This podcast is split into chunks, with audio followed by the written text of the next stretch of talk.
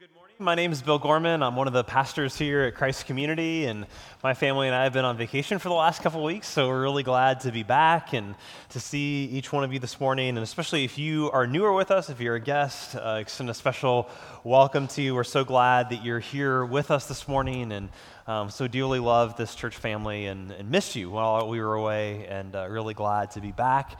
Uh, we're continuing in our Genesis series, and so before we look at our passage of Scripture this morning in Genesis chapter 16, I want to begin uh, this portion of our service by praying and asking for God to, to be at work, uh, speaking to us through His Word. He's spoken in the past through His Word, and we ask for Him now this morning to speak to each of us afresh uh, in this passage. So let's do that now. Father in heaven, thank you for what you have uh, done in the past, for these promises to your people.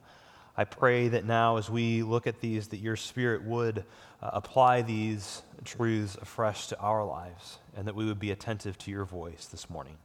We pray this in Jesus' name by the power of the Holy Spirit. Amen. Well, I don't know if you've ever felt this way, but I, I wonder if you ever in your life um, going through have felt at times like you're invisible. That, that, no one really sees you, or, or even if they sort of see you physically, that they don't really know you. They don't know what's going on inside. They don't know the pain. They don't know the loneliness that you're experiencing. Uh, this is a, a, common experience, often for those who are minorities in a, a majority culture, setting the feeling of being invisible. Uh, African American author Ralph Ellison uh, traced to kind of explore this idea and experience in his classic novel, The Invisible Man, in which the protagonist is never named. He feels invisible. But no matter who you are or what your background is, I think we all have the deep question that is Am I seen? Am I known? Do I matter? Does my life matter? And as we look at this passage in Genesis chapter 16 this morning, we're going to discover the answer to the question How can I know that God cares for me and sees me? How can I know that God sees me? How can I know that He sees me and that He cares about me? And to do that, we're going to walk through this story in Genesis chapter 16. We're going to walk through the story in three acts, and then we're going to see at the end two truths that we want to glean from the story. So we'll walk through the story in three acts as it unfolds, and then see two key truths at the end. So let's jump in here to Act 1 the barren wife. In the opening of Act 1 of the story, we meet three key characters, and they, they all are introduced to us in verse 1 Sarai, Abraham, and an Egyptian slave girl named Hagar. Now, Sarai and Abram's names eventually get changed to Sarah and Abraham. More on that next week. And just to kind of keep things simple, we'll call them Abraham and Sarah this week as well, um, just to, to make, it, make it easy. And also, here in verse 1, the very beginning of the story, we're introduced succinctly to the key plot tension that's going to drive this episode of the narrative and that is this that Sarah did not have children. So look at verse 1. You see the three characters, you see the plot tension. Now, Sarah, Abraham's wife, had borne him no children. She had a female Egyptian servant whose name was Hagar. Now, Hagar is going to be the focus of this story. And, and I want you to imagine with me this morning a little bit of what her life would have been like.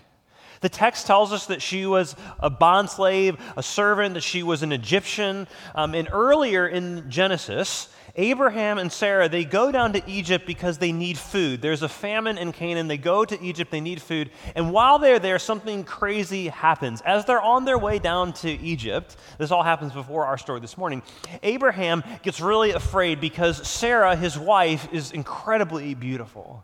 And he's afraid that once they get to Egypt, the Egyptians are going to see how beautiful Sarah is, and they're going to, they're going to kill him and, and, and then take him or take her as, as, a, as a wife or have, give her to the, the king as a, as a concubine or a wife. And so, because Abraham's scared of this, he does what, what any good husband would do in that moment. He says, I'll pretend I'm your brother. right?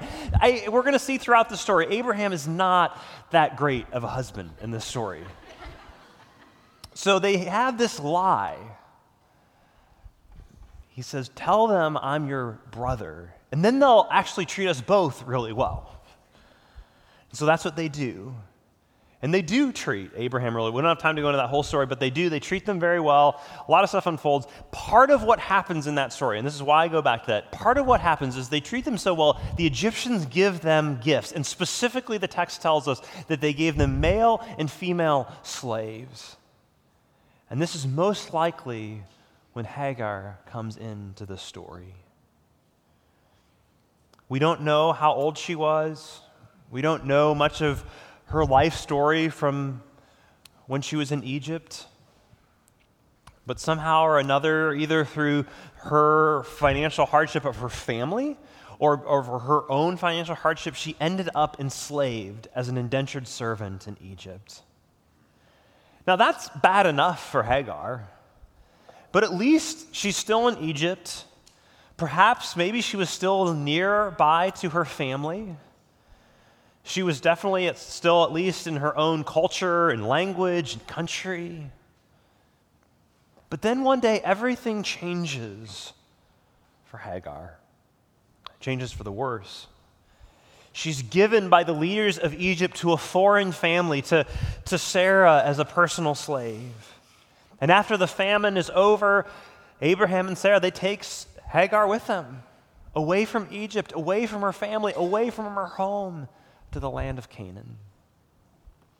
She'd never see her family again. She'd never see her home again. Can you imagine the pain of that moment for her? How, how invisible she must have felt, how alone.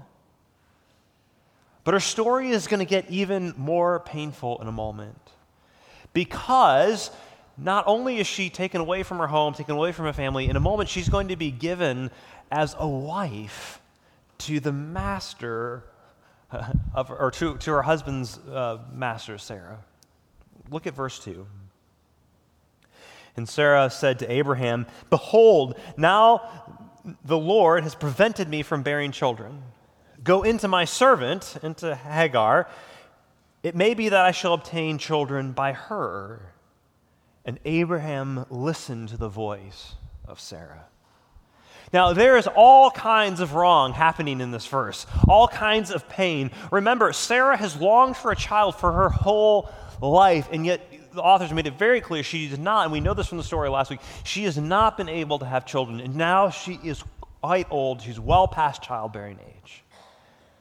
And some of you know that pain intimately this morning of longing for a child not having one.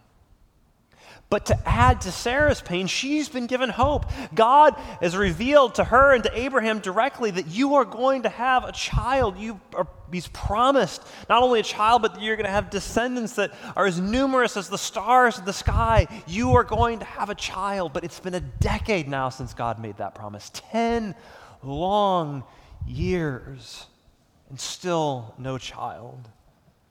And her hope is beginning to fade. And Sarah, in her pain and in her desperation, she decides to take matters into her own hands. Rather than wait on God's promise, she pursues her own plan. And what is her plan? Hagar. Hagar is her plan. Because you see, it was the custom in that cultural context that the wife could not bear children, that the, a slave or a concubine could be given to the husband to provide a child in the family. Now, that's a custom in that culture. That's not something that's sanctioned by God. It's not part of God's design. Remember, polygamy is never God's design. We saw that back in Genesis chapter 2. One man, one woman is the design. But every time you see polygamy in the book of Genesis, it leads to massive problems and heartache for people. In her impatience and her pain and her desperation, Sarah suggested, she says, Marry my slave. And this is where the next piece goes wrong. Because I already mentioned, Abraham hasn't been a stellar husband. Well, here's another moment, there will be more later, where we see this again. Because in this moment, when Sarah suggests, go into Hagar, marry Hagar, let's have a child through her, Abraham should immediately said, no. God has made a promise to us. We have to trust his promise. It's been hard, but we have to continue to wait on him. But he doesn't.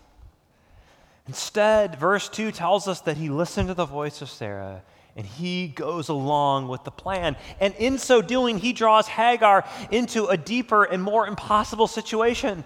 Abraham marries Hagar, she becomes his wife. Notice the language in verse 3.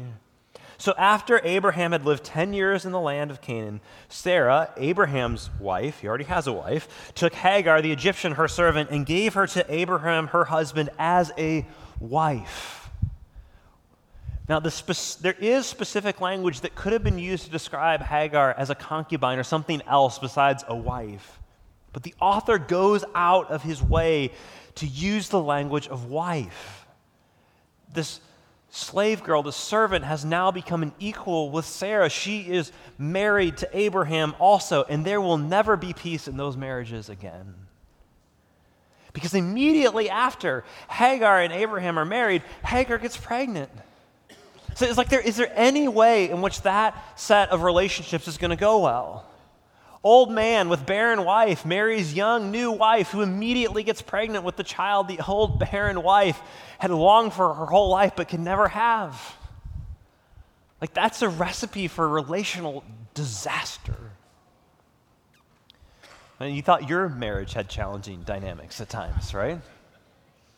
Which brings us to Act Two the abandoned wife. And as expected, it gets really bad for everyone, but especially for Hagar. In her new role as wife to Abraham, carrying his child, the child that is longed for, she becomes disdainful of Sarah. Sarah feels like she's been replaced, usurped, and she begins to hate Hagar. I mean, how could these two women not despise one another? And everything gets worse worse for Sarah, but especially worse for Hagar. Because when Sarah complains to Abraham, verse 5, how does Abraham respond? How, what does he do? Well, look at the complaint in verse 5. Then Sarah said to Abraham, This is all your fault. I put my servant into your arms, but now that she's pregnant, she treats me with contempt. The Lord will show you who's wrong, you or me. How does Abraham respond? Does he actively engage in trying to help his two wives get along and live together in peace? Does he seek to protect and provide for his new wife who's pregnant with his child and honor and care for his first wife? Well, what do you think based on his track record so far in the story? Right, he, he, he blows it. He doesn't do anything. He totally abdicates any responsibility. He doesn't care for either of his wives in this moment. Rather, he passively makes it worse for both of them. Look at his response to Sarah in verse 6. He basically says, This is your problem. Abraham replied, Look, she is your servant. Let's pause it. Abraham, she's your wife. Abram, look, she's your servant, he says, so deal with her as you see fit. Then Sarah treated Hagar so harshly that she finally ran away. It's like, Abraham, what are you doing here? Like, look, even if you don't care for Hagar as a wife, which you should, you married her, but even she's still the mother of your unborn child, of your son. You have to take care of her. But he basically abandons both of them. Can you, can you imagine how alone and invisible Hagar must have felt in that moment. She's been taken from her home, worked as a slave for Sarah, then finds herself married to Sarah's husband, pregnant with his child, and now she's being so abused by Sarah without any help or recourse from her husband, Abraham, that she decides her only hope is to run away. So, if you're keeping track, Hagar's been taken from her homeland, enslaved to a foreign family, forced into a marriage she didn't choose. And now she's being abandoned by the husband whose child she's carrying.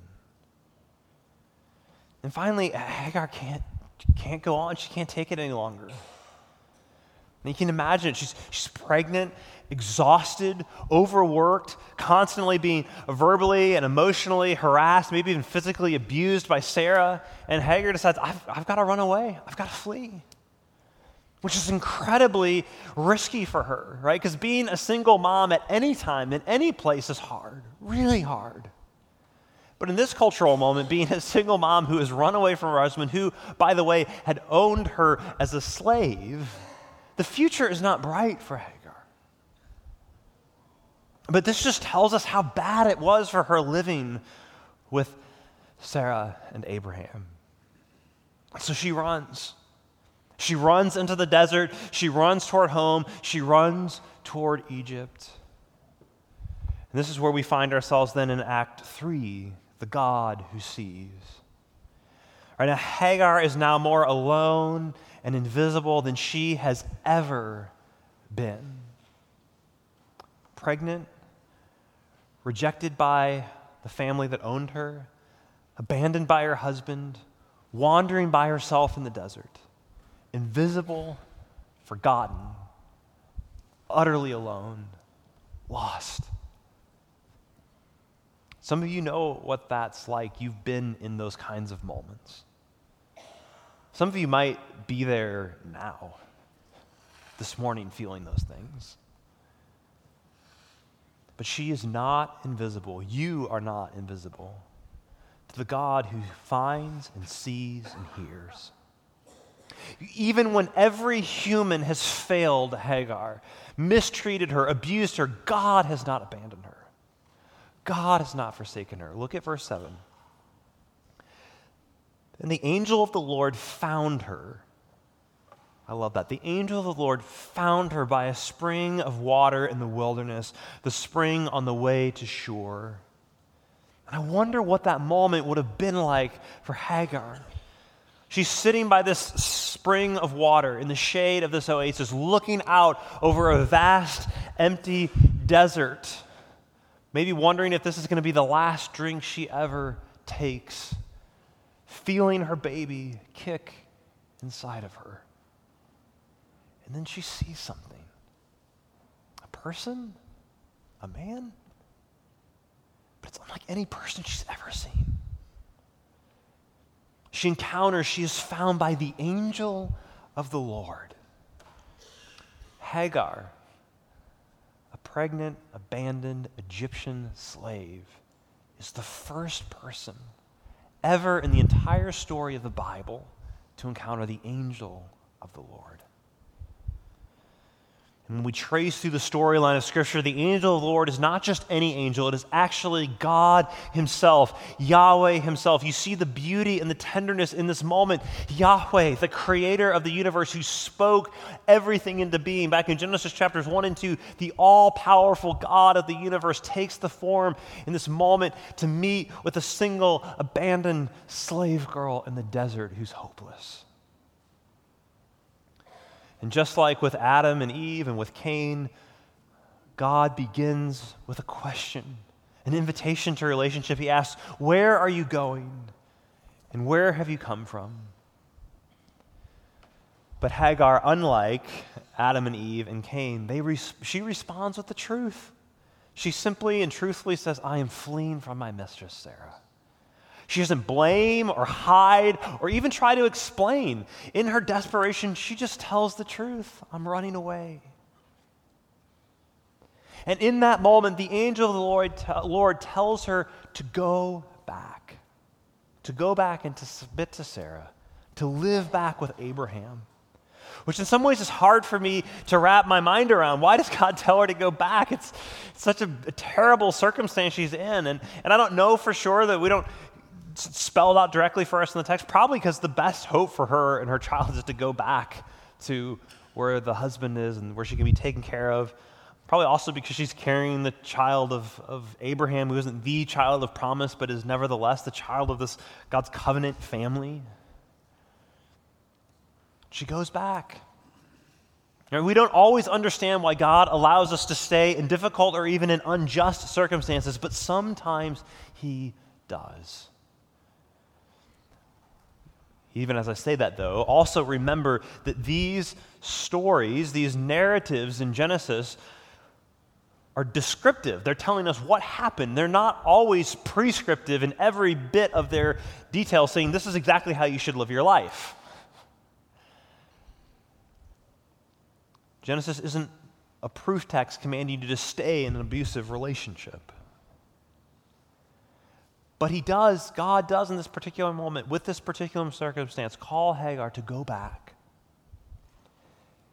To go back, and he gives her a promise. a promise that her son will be great, that he will experience the freedom that she longed for. And get this, he tells her to name the child Ishmael, which means God hears. Name your son, God hears.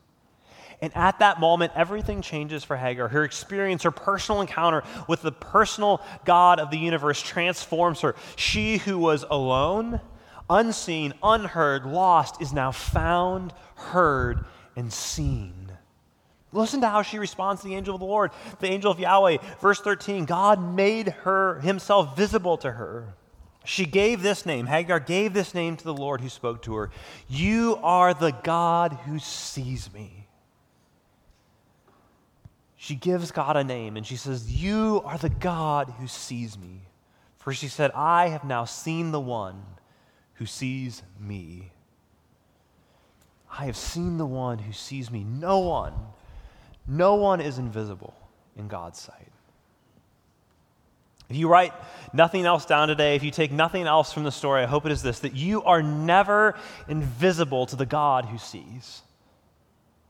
You are never invisible to the God who sees you.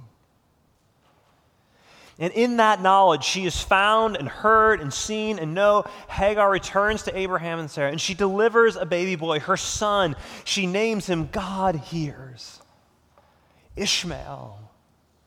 And God is faithful to his promise to her. And that's how the story, this episode of the story in Genesis 16, ends. Now, we said at the beginning that there are two key truths revealed in the story. And there's a, a dark side to this story, and there's also a bright side to the story. And it's in the dark side of the story that we see the first truth, and that is that your sin always hurts others. Our sin always hurts others. You see this all over the story, all the way back to the moment that Abraham lies about Sarah being his sister and ends up taking an Egyptian slave back with him and his wife to Canaan. And that, sets a, that sin sets up a world of hurt and pain, both for his wife and for most of all of his other, uh, everyone in their family, but most of all for the wife that he abandoned, Hagar. Our, our sin, no matter how big or how small, it always ripples out and affects others. I, I saw this in my own, in my own life uh, not long ago, about a month ago. Rachel uh, and I were working on kind of doing a, bathroom renovation, and we were having someone do a lot of the work for us. Um, but there was a project of hanging some, some shelves, and we had gotten a bid for that, and I thought, that seems like a lot of money. I can do that part myself. So one morning, Rachel asked me, she's like, maybe you can do the shelves this morning. I said, okay. And I began the project and soon realized that I was out of my depth, both in the expertise as well as in having the, the kind of tools that were, were needed for the job. But because I was cheap, I was like, I'm going to figure out a way to do this. I don't want to pay someone to do this. Um, but the harder I tried, the more of a funk I got into, and I started to resent Rachel for asking me to do it. I got into a bad mood. I got even more bad mood. And then she was in a bad mood. And then I lost my temper with the kids. Now I'm mad. Now she's upset. The kids are crying. All because of my, all because of my sin. It always ripples out, it never just stays confined.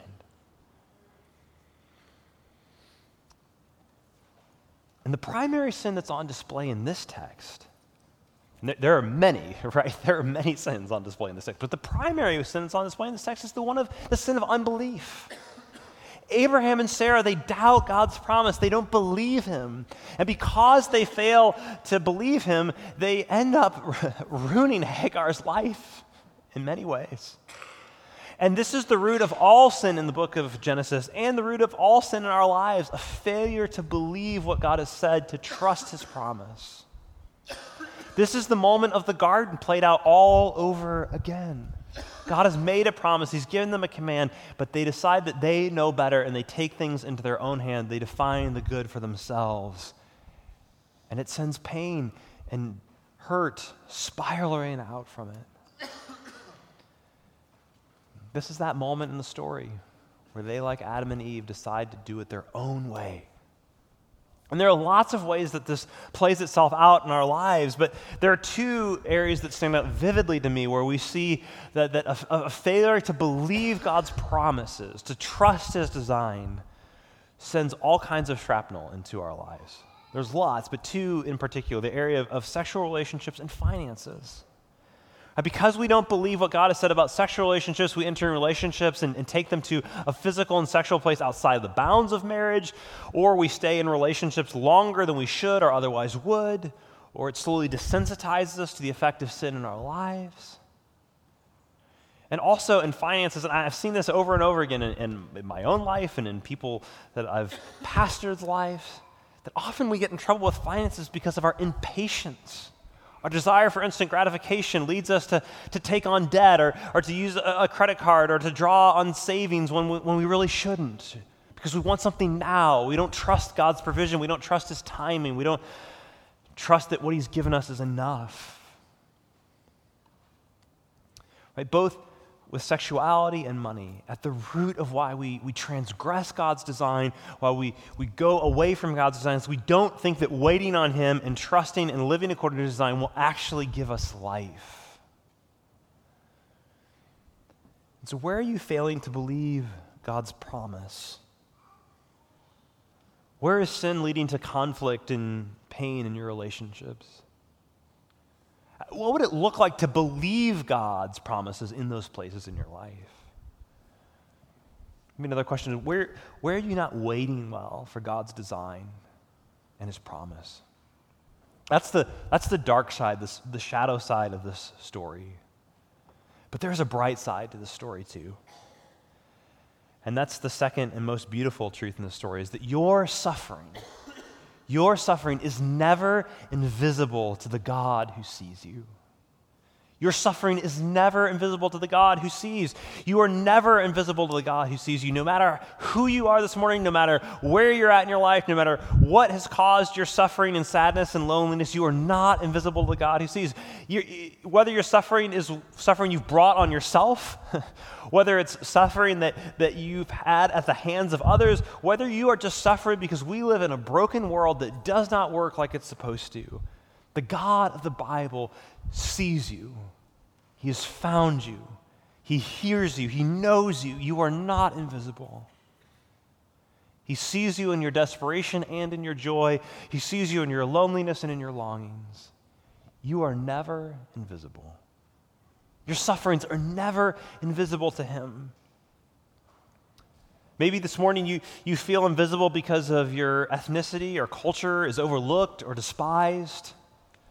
I know for many who are minorities in a majority culture setting, the sense of, of feeling invisible or feeling overlooked or, or feeling even despised is palpable and weighty. But you are never invisible to the God who sees you. Uh, maybe you feel invisible because of physical pain right? Pain can be so isolating from the outside, right? No one sees it or experiences like what you do on the inside, this constant sense of physical pain, and it can just leave you feeling completely alone. While those around you continue to go on and do their normal life, you suffer seemingly alone. But you are never invisible to the God who sees you. Uh, maybe you feel invisible because of infertility in, in, a church that is full of people having babies. If you're longing for but unable to have a child, you may feel invisible, alone, overlooked. You are never invisible to the God who sees you. Maybe, maybe you feel invisible because you're, you're single. Uh, maybe you've started to give up on hope of, of finding meaningful relationships. Maybe not just a spouse, but just meaningful relationships at all in your life. You feel alone. You feel sad at times. You are never invisible to the God who sees you. No matter the cause of your suffering, your loneliness, your isolation, your invisibility, know this morning, friends, you are known and seen by the God of the universe, by the God whose name is, You are the one who sees me. The South Asian Bible scholar Bhaskar Jayaraj sums it up this way beautifully the impact of the story. He says Hagar no longer needed to flee. No matter how arrogantly she had behaved, no matter how Sarah treated her, she had discovered that she was important in the eyes of the Lord. Divine revelation is not only given to leaders, but also to those who are oppressed, irrespective of their race, class, or gender. The kingdom of God, in the kingdom of God, there is no one who's too, too big or too small. No one is overlooked. No one is invisible. You are never invisible to the God who sees you.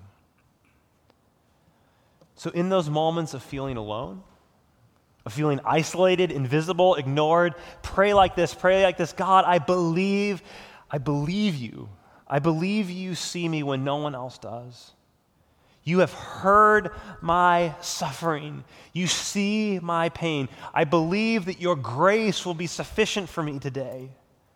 Thank you for finding me when I was lost. Thank you for seeing me when I am invisible.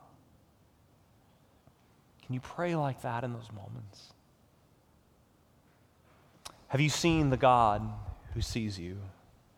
That's the question for each of us this morning. He sees you. Have you seen him? Have you trusted him? Have you given your life to him? Jesus is the angel of the Lord. He is the image of the invisible God. He sees you, he hears you. Jesus was forsaken on the cross. He became the sin that God cannot look upon so that we could be accepted by God and always seen by him no matter what. Jesus was forsaken so that God will never turn his face away from you. He will always see you. All of the hurt that our sin has caused for us and others is ultimately placed on Jesus. How deep the Father's love for us. How vast beyond all measure that he should give his only Son to make a wretch his treasure. How great the pain of searing loss. The Father turns his face away.